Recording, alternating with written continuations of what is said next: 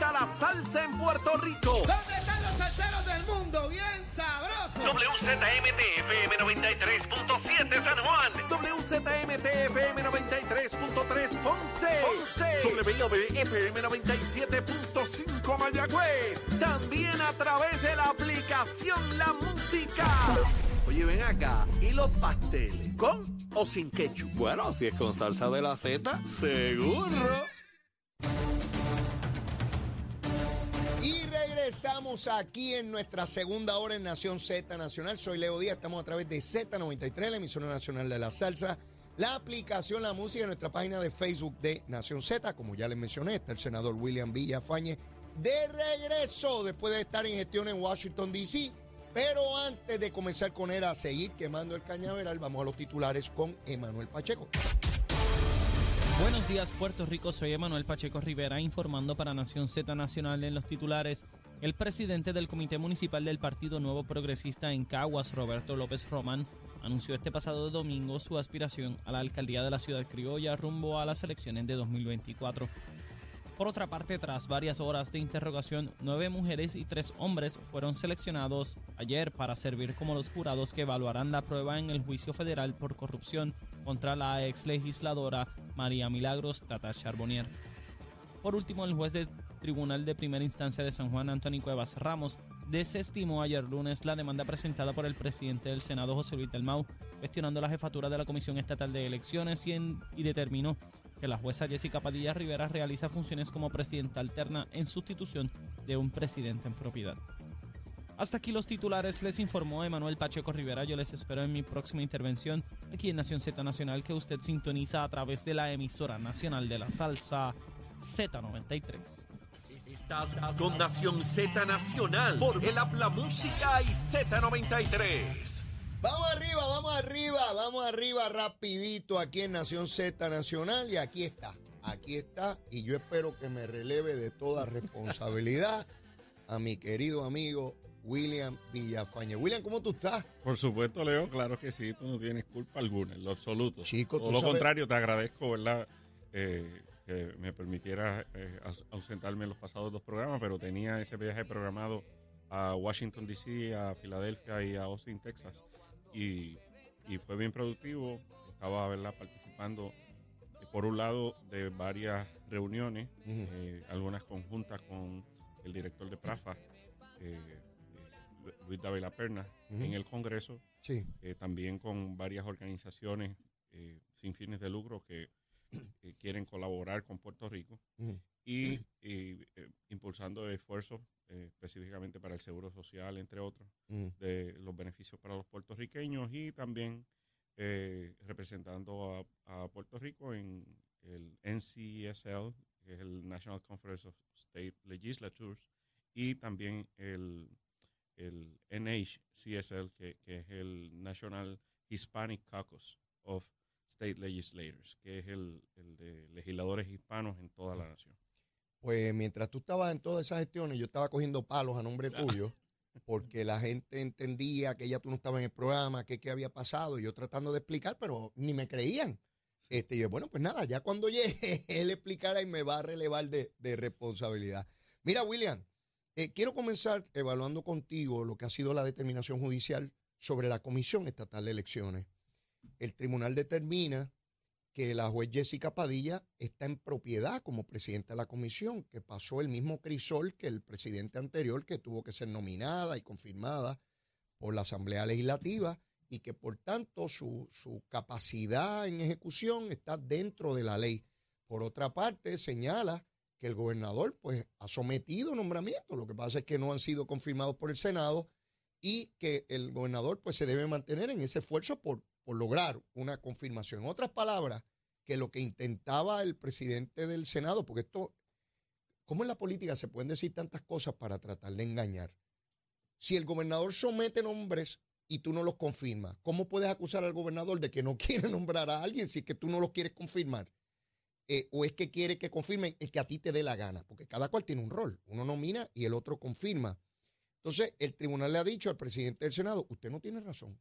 Y aquí no se está trazando nada y no está ni nada descabezada la Comisión Estatal de Elecciones. ¿Eso era lo que tú esperabas que resolviera el tribunal? Sí, definitivamente. Y aquí hay que eh, enmarcar lo más relevante de la sentencia, que es que el nombramiento eh, o el interinato, ¿verdad? Una especie de interinato de eh, la juez Jessica Padilla como vicepresidenta o presidenta alterna, pues no caduca, no vence. Es hasta que en su momento haya alguien nombrado en propiedad. Entonces, eso es importantísimo porque se trata de la agencia que administra, que gerencia, que custodia nuestro sistema democrático electivo para eh, eh, el gobierno local. Y esa prerrogativa no puede estar en pleno año electoral, eh, en pleno proceso electoral que ya inició, descabezada. O sea, lo que estaba pretendiendo el Partido Popular era que nuestro sistema democrático eh, electivo local eh, quedara sin una persona a cargo. Y eso, bajo ninguna circunstancia, es la intención legislativa detrás de la ley del Código Electoral. Por eso es que hay una presidenta alterna. Y efectivamente, una, una persona que no es que obvió el proceso, una persona que pasó el sedazo de nominaciones y confirmación cuando los legisladores, y yo estuve por esos lares en algún tiempo de mi vida, contemplan legislación sobre nombramientos a distintas posiciones de gobierno, algo que es fundamental en cualquier pieza legislativa es qué sucede si esa persona renuncia, adviene en incapacidad, muere, por alguna razón queda vacante el puesto. ¿Cómo continúan los trabajos institucionales? Y por eso es que hay disposiciones que van encaminadas a eso. Eh, en términos de que eh, pues queda el segundo al mando hasta tanto se nombre su sucesor, como está en la propia constitución relacionado al Contralor de Puerto Rico. Los que estuvieron allí en la Asamblea Constituyente determinaron, oiga, puede ser que haya un tranque por alguna cosa. ¿Qué ocurre? ¿Dejamos a Puerto Rico sin Contralor? No, pues el que está continúa hasta que llegue el próximo.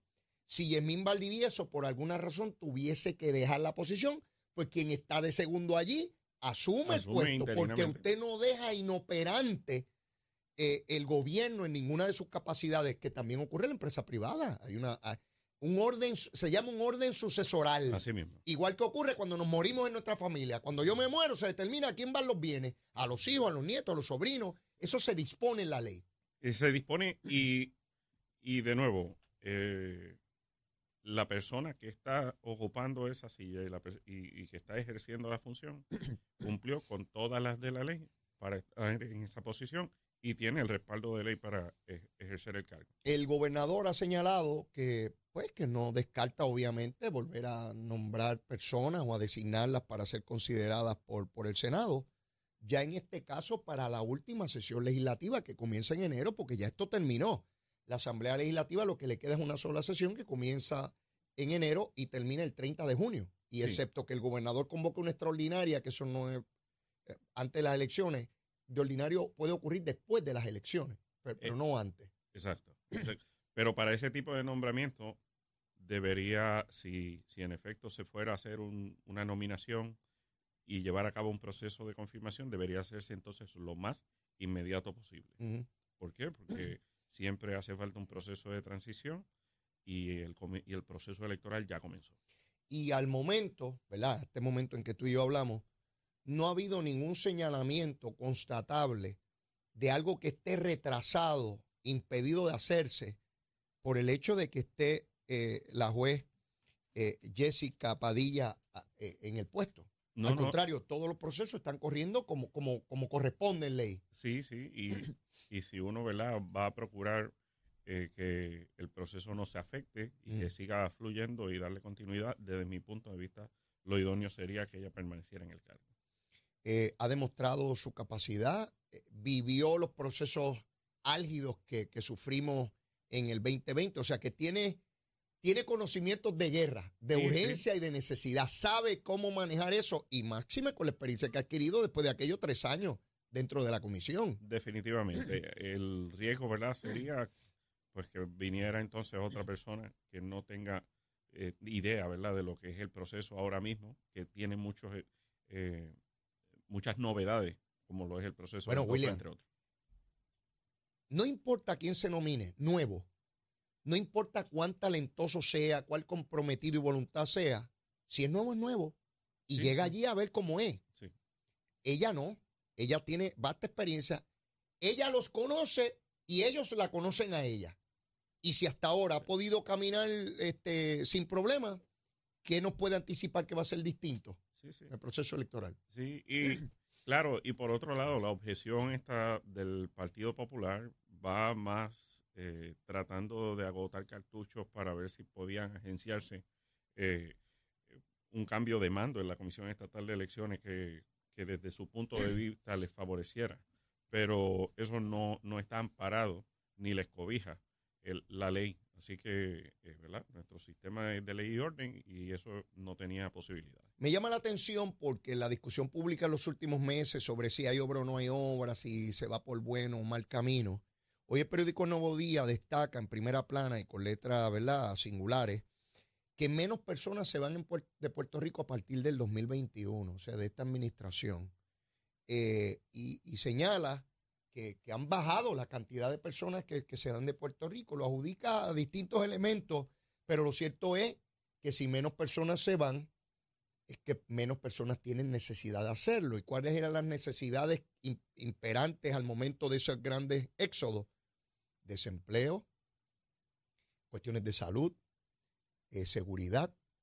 Pues quiere decir que esas cosas han cambiado, este William. Sí, lo hemos, lo hemos venido hablando por mucho tiempo. Eh, Puerto Rico está experimentando en estos momentos su nivel de desempleo más bajo en toda su historia. Una obra de reconstrucción que va acelerando y se va viendo y, es latente cada vez más. Eh, la industria de la construcción está a su máxima capacidad. El turismo está rompiendo récords. Las cooperativas están bollantes. Estamos en, en un pico de crecimiento económico cuando lo comparamos con las pasadas décadas esa ruta de, de progreso, pues eh, desalienta al que de alguna manera pues se estaba viendo motivado a irse de Puerto Rico, porque consigue un mejor empleo o consigue un empleo después de estar buscándolo por mucho tiempo, como es el caso de los más de 100 mil puertorriqueños que para las elecciones pasadas no tenían empleo y estaban buscando empleo y hoy tienen un empleo y es un empleo mejor pago de lo que se pagaba en aquel entonces. Esa situación pues crea un panorama distinto, atractivo para retener población. Eso no significa que no sigamos teniendo merma poblacional porque es que eh, aún la situación de Puerto Rico frente a los estados es, es de desventaja, pero no es tan grande, tan abismal, ¿verdad? Como la que teníamos eh, hace, hace algunos siete años. Eh, un desempleo en 5.8, el más bajo desde que se toma registro, perdón, del desempleo en Puerto Rico, el desarrollo económico en 3.8 por allá arriba, que no se registraba desde la década de los 90. Así que todos los indicadores del gobierno estatal, del gobierno federal, de la empresa privada, apuntan a un, a un avance considerable eh, de, de la economía de, de Puerto Rico. De hecho, el gobernador ayer eh, en lo que se ha convertido en una racha de, de, inauguraciones, porque no es el primero, son varios ya, otro centro en Humacao para personas de la tercera edad, este, más de 90 eh, sí. viviendas. Eh, esto combina alquiler, porque los pagos pueden ser desde cero hasta 600 y pico de dólares, pero veo que se ha puesto un énfasis considerable por parte del gobierno en enfocar o dirigir recursos a ese tipo de vivienda, a ese sector que estaba eh, necesitado y que es de, de, escasos recursos económicos. Y pude ver las fotos de, la, de las unidades y son de primer orden, o sea, sí, lo que se está construyendo. Sí, de, de, gran calidad. Y, ¿verdad? Es lo que merece nuestra gente. Estamos hablando de proyectos, muchos de ellos que tienen un nivel de burocracia federal bastante extrema, pero que la administración ha logrado la flexibilización de, del manejo de esos fondos para lograr acelerar este tipo de proyectos y que ya se van levantando cientos de estos a, alrededor de todo Puerto Rico y otros miles eh, cuando incluimos eh, sistema eléctrico, acueducto, escuela, carretera y de, de, toda índole. Y los alcaldes lo están reconociendo también, incluso alcaldes que no son del Partido Nuevo Progresista. Esa, esa realidad, ¿verdad? Eh, va, se suma a los atractivos que hacen que gran parte de la población que en algún momento dado estaba pensando mudarse de Puerto Rico se retenga. Falta mucho por hacer, un sinnúmero de programas federales que estamos luchando, pero eh, la obra que se está haciendo retiene, retiene mucha, muchas personas, mucha mano de obra. Eh, incluso sé de puertorriqueños que están buscando regresar a Puerto Rico porque tienen familiares aquí, porque eh, es, es, la tierra ¿verdad? Que, en la que crecieron y, y quieren echar para adelante aquí. Yo miro esta administración, y lo he dicho antes, lo vuelvo a repetir, y cada vez tengo más elementos para así demostrarlo. Se me parece mucho aquella primera administración de Pedro Rosselló, donde habían unos reclamos en los primeros años y luego de, pasar de las primeras piedras a un renglón de inauguraciones corrido, de mucha obra, de mucha obra. Y ya cuando vemos a Pedro Pierluisi en actividades, no es poniendo primeras piedras, es inaugurando ya obras eh, con, concretamente y cada vez más acelerado. Yo tengo aquí los viernes a las ocho y media de la mañana, vía telefónica, a Sheila Angleró, que es la secretaria de prensa del gobernador, y lo que intento con ella todos esos viernes es que me haga un resumen de aquellas actividades mediáticas del gobernador con relación a obras. Y es dramático cómo Sheila me puede enumerar una enorme cantidad de cosas que ocurrieron de lunes a jueves o de viernes por la mañana, cuando ella me está eh, haciendo El gobernador está todos los días, todos los días en la calle en estos momentos, eh, inaugurando proyectos, poniendo primeras piedras de otros, eh, y ya, o sea, ya nadie puede decir que, que, no hay obras. y, y, y según va pasando los días, es más, mucho más visible. Es interesante cómo, yo le llamo las follonetas, ¿no? De cómo se crean unos temas artificialmente que luego desaparecen y la gente ni siquiera recuerda que eso se discutió en algún punto. Y al comienzo de año era la obra, la obra, la obra, la obra, que no veían. Y ya no escucho eso, ya no escucho a nadie cuestionando la obra porque es, evidente lo, que está ocurriendo y lo que está pasando. Eh, cuando aquello ocurrió, yo me, me, me di a la tarea, William, de entrevistar al alcalde para que me dijeran ellos, ¿verdad? Porque yo no vivo en esos municipios. Y era increíble porque yo entrevisté a como una docena de alcaldes. Y era increíble la cantidad de obras que me mencionaba, específicas, no es cosas generales, de que si después, no, no, la cancha tal, el parque tal, la carretera tal. Bueno, ayer, anoche, ¿verdad? Estábamos en Ceiba. Ah, te vi en la, foto. En la erradicación del, del amigo y alcalde eh, Sammy Rivera, que va, va, a ser reelecto para cuatro años más como alcalde en Ceiba. Y el gobernador allí enumeró eh, 148 millones de dólares en obras solamente en Ceiba. 148 millones. Solamente en Ceiba. Cuando, tú vienes a ver, y, ¿verdad? Y, sumando, cuando tú vienes a ver, replica eso, ¿verdad? Alrededor de todo Puerto Rico. Y es, y es una obra grande de impacto, eh, no solamente económicamente, sino también en calidad de vida para los social, Social. Mira, la Junta de Supervisión Fiscal esta mañana eh, me entero, no de solamente las dos vacantes que existen, sino tres que están a punto de, producirse, que de igual manera no se van de ahí hasta que nombren a su sucesor. Fíjate cómo la Junta de Supervisión Fiscal también tiene las herramientas para que si no hay acción por parte de los que tienen que nominar, el Congreso del presidente de los Estados Unidos no se queda céfalo, porque otra vez están los mecanismos para que tenga vida eh, eh, el, ente gubernamental se da la posibilidad de que los demócratas sean los que nombren la mayoría de los miembros de la Junta, porque el Senado está dominado por demócratas. Así es que eso debe abrir una puerta, dejándome ir por lo que ha sido hasta ahora, ¿verdad? Tú, me dirás. Eh, los demócratas tienen una afinidad natural con el gobernador de Puerto Rico y debo entender que con sus propuestas y sus iniciativas. En la medida en que quede constituida la mayoría de esa junta por demócratas, en esa misma medida, proyectos como el alivio contributivo que se, legisló y que la Junta detuvo, es probable que tengan un mejor oído al planteamiento del gobernador sobre la misma. ¿Qué te parece? Sí, por supuesto. Por supuesto, gobernador. Eh, eh, eh, para explicarle a, la gente, pues estos nombramientos se distribuyen entre la mayoría y la minoría en Senado, la mayoría y minoría en Cámara y la Casa Blanca. así se dan las nominaciones. Y cuando uno aplica la regla, pues terminarían siendo cuatro eh, demócratas y tres eh, republicanos. Esas nominaciones, ¿verdad? Sí.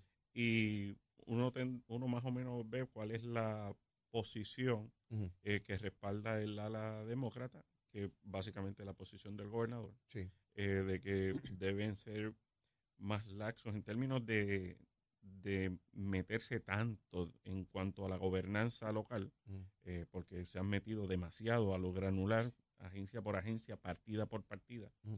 versus eh, establecer unos parámetros, que son ¿verdad? los parámetros del plan fiscal, y, y permitir al gobierno eh, maniobrar y establecer política pública que propiamente se entienda, como lo es, por ejemplo, la reforma contributiva que impulsa el gobernador, que es beneficiosa para crear, incentivar eh, la actividad económica en Puerto Rico. Eso es parte de lo, de lo necesario. La otra, que desde mi punto de vista y como próximo comisionado residente estaré trabajando, es dejar claro, dejar claro lo de los parámetros para la salida de la Junta. Ya. Porque lo que he notado es que están como que estirando el chicle. Cada cual tiene una opinión Dándole- sobre cómo y cómo. cuándo. Sí, no, y entonces si tú los dejas a ellos, te van, se quedan aquí per secula seculorum, y Sí. eso no puede ser. Mm. Eh, tienen que salir. Eh, este cuatrienio que viene, tienen que salir. Puerto Rico ya comenzó a pagar su deuda, eh, la, la deuda transada a menos, ¿verdad?, de, del 20% de lo que era en su origen Ajá. y está cumpliendo, está fiscalmente eh, responsable, está operando con superávit y esa realidad ya es suficiente, causa suficiente para contar el plazo de tiempo que se determinó en promesa para la salida de la Junta. Cristian Sobrino me planteaba ayer algo que, que- que me, que me impactó de la manera en que lo explicaba. Discutíamos precisamente la, la- la renuencia de la Junta a aceptar las enmiendas contributivas que alivian a la clase trabajadora en su carga contributiva. Y Cristian decía, si la ley promesa, parte de su mandato es que procure desarrollo económico la Junta, ¿qué rayo ha planteado la Junta? particularmente en el área contributiva, después de siete años de estar aquí y mil millones de dólares gastados en asesores y consultores y toda Sí, la sí. cosa. Eso es dramático, William. Sí. O sea, se oponen a ese proyecto, ok, si tú te opones a eso, ¿qué es lo que debemos tener? ¿Verdad? Porque el mío no sirve. Pues ¿cuál es el tuyo? Pero no proponen nada y es sencillamente que no, que se acabó. Y para mí esto es dramático. Siete años, mil millones en asesores, consultores, mil millones. Y no pueden producir o no han producido un solo proyecto, por in- insignificante que sea, eh, sobre, sobre una reforma contributiva. Pues obviamente hay un serio problema aquí de visión de, de qué debe ser la Junta. Así que yo esperaría que siendo el gobernador demócrata y la posibilidad de que esa Junta se constituya en su mayoría de demócratas, sean al menos, no que, no que renuncien a lo que vienen obligados a hacer, a eso no es, pero que sean más flexibles al ver eh, eh, eh, la atención a sectores productivos en Puerto Rico, que es esa clase media. Sí, sí, definitivamente. Por eso es importante, ¿verdad?, que se tome en cuenta las sugerencias que el gobernador le haga a la ala demócrata en cuanto a las nominaciones para, para esa junta y que me consta, ¿verdad?, que, que está haciendo sus recomendaciones. Eh, pero, ¿verdad?, no sabremos hasta que finalmente se den los nombramientos por parte de, de las personas que, tanto en Cámara, Senado y Casa Blanca, eh, en Casa Blanca obviamente es el presidente, pues eh, haga, haga el nombramiento. Eh, William, el proyecto de estatus está allí en la Cámara, no pasa nada, no baja discusión en la Comisión de Recursos Naturales, el presidente de la Comisión le importa un pepino. Eh, en el Senado Federal hay un proyecto que ya creo que cuenta con 22 senadores demócratas, que es histórico. Nunca se había dado un proyecto en el Senado Federal con tantos auspiciadores donde no contemple el ELA y donde viabiliza la estadidad. Eso es histórico, eso son avances, eso son avances y punto eh, eh, en, el, en el camino.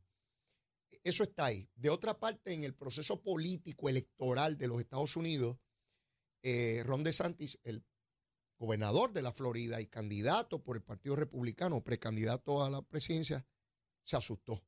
Se asustó a los planteamientos de Donald Trump de que lo acusa en medios televisivos y pagos en las campañas de que él apoya la estadidad para Puerto Rico y que eso es que vienen demócratas al Senado y la Cámara y que van a perder poder político y lo acusa y Ron DeSantis se huyó. Ahora dice, después de haber apoyado la estadidad cuando necesitaba los votos para gobernador, ahora dice que él no vuelve a apoyar la estadidad hasta que haya otro territorio que pueda ser republicano para que entren los dos, como el caso de Hawái y Alaska. Eh, quiere decir que se huyó por razones electorales. Quiere decir que los puertorriqueños tenemos que ser electoralmente sabios también cuando votamos. Porque si él define dependiendo de su beneficio electoral, nosotros también, ¿o no? Así mismo. El- y esto yo se lo he planteado a republicanos en, en Washington, donde eh, tienen que entender que la razón de la, eh, de la falta de respaldo re- al Partido Republicano en Puerto Rico es precisamente porque le están dando la espalda a la estadía. No tiene que ver absolutamente nada con políticas que si liberales o conservadoras. Es estrictamente por la espalda que le han dado a Puerto Rico en el asunto de la descolonización y la admisión de Puerto Rico como Estado. Y en la medida que sigan actuando de esta manera, como lo está haciendo en esta ocasión eh, Ron DeSantis, pues eh, menos van a contar. Y espero que menos cuenten con el respaldo de los puertorriqueños que votan por ellos allá en la Florida y en, y en los demás estados. Ese es el poder real, el poder del voto. Todo lo demás es habladuría Independientemente de si son republicanos o o demócratas. demócrata. O sea, tienen que dar a respetar a Puerto Rico. El demócrata que apoya la estadidad, con ese hay que votar. El republicano que apoya la estadidad, con ese hay que votar. Los que no lo apoyen, no importa si son demócratas o republicanos, fuera. Así mismo, por ese es eso, el poder del voto. por eso lo he dejado claro, que, que eh, sí, eh, soy republicano, pero no eso no me va a detener de votar a favor eh, de respaldar candidatos demócratas que ayuden a Puerto Rico y de no darle la mano a republicanos que le den la espalda a Puerto Rico. Así es. Si nos sentamos en fincas, no movemos esto. Estamos claros. El, el- el- el bloqueo aquí es por entender que es demócrata y no republicano. Y mientras La- tengamos eso, Y, y si los republicanos respaldaran a Puerto Rico en su reclamo de ser admitidos como Estado, obtendrían la representación congresional eh, republicana. claro, Pero tienen, tienen que cambiar esa actitud. seguro. Bueno, tenemos que ir a una pausa y luego de la misma, la recomendación de almuerzo de William Villafañez para seguir quemando el cañaveral con fuerza aquí en Z93. Llévatela, chero. Buenos días Puerto Rico, soy Emanuel Pacheco Rivera con el informe sobre el tránsito. A esta hora de la mañana ya ha comenzado a reducir el tapón en la mayoría de las carreteras principales del área metropolitana. Sin embargo, la autopista José de Diego se mantiene congestionada desde el área de Bucanán hasta la salida hacia el Expreso Las Américas en Atorrey. Igualmente en la carretera número 2 en el cruce de la Virgencita y en Candelaria en Toa Baja y más adelante entre Santa Rosa y Caparra. Por otra parte, la 165 entre Cataño y Guaynabo en la intersección con la PR22, la PR5, la 167 y la 199 Bayamón y la 176, 177 y la 199 en Cupey, así como la avenida Lomas Verdes entre Bayamón y Guaynabo. Por otra parte, la autopista Luisa Ferré entre Montelledre y la zona del Centro Médico de Río Piedras y más al sur en Caguas y la 30 desde la colindancia de Juncos y Gurabo hasta la intersección con la 52 y la número 1. Hasta aquí el informe del tránsito, ahora pasamos al informe del tiempo. Para hoy martes 12 de diciembre, el Servicio Nacional de Meteorología pronostica para todo el archipiélago de Puerto Rico un día generalmente húmedo, nublado, ventoso y lluvioso. En la mañana se esperan vientos fuertes para toda la isla y lluvias para el interior y en la tarde se esperan aguaceros con tronadas y chubascos pasajeros para el este, el interior, el norte y el área metropolitana. Para el sur y el oeste, el día estará generalmente soleado con algunos chubascos pasajeros. Hoy los vientos se mantienen generalmente del este-noreste de 10 a 20 millas por hora, con algunas ráfagas de hasta 33 millas por hora, y las temperaturas máximas estarán en los altos 70 grados en las zonas montañosas y los medios a altos 80 grados en las zonas urbanas y costeras. Hasta aquí el tiempo les informó Emanuel Pacheco Rivera. Yo les espero en mi próxima intervención aquí en Nación Z, que usted sintoniza a través de la emisora nacional de la salsa Z93.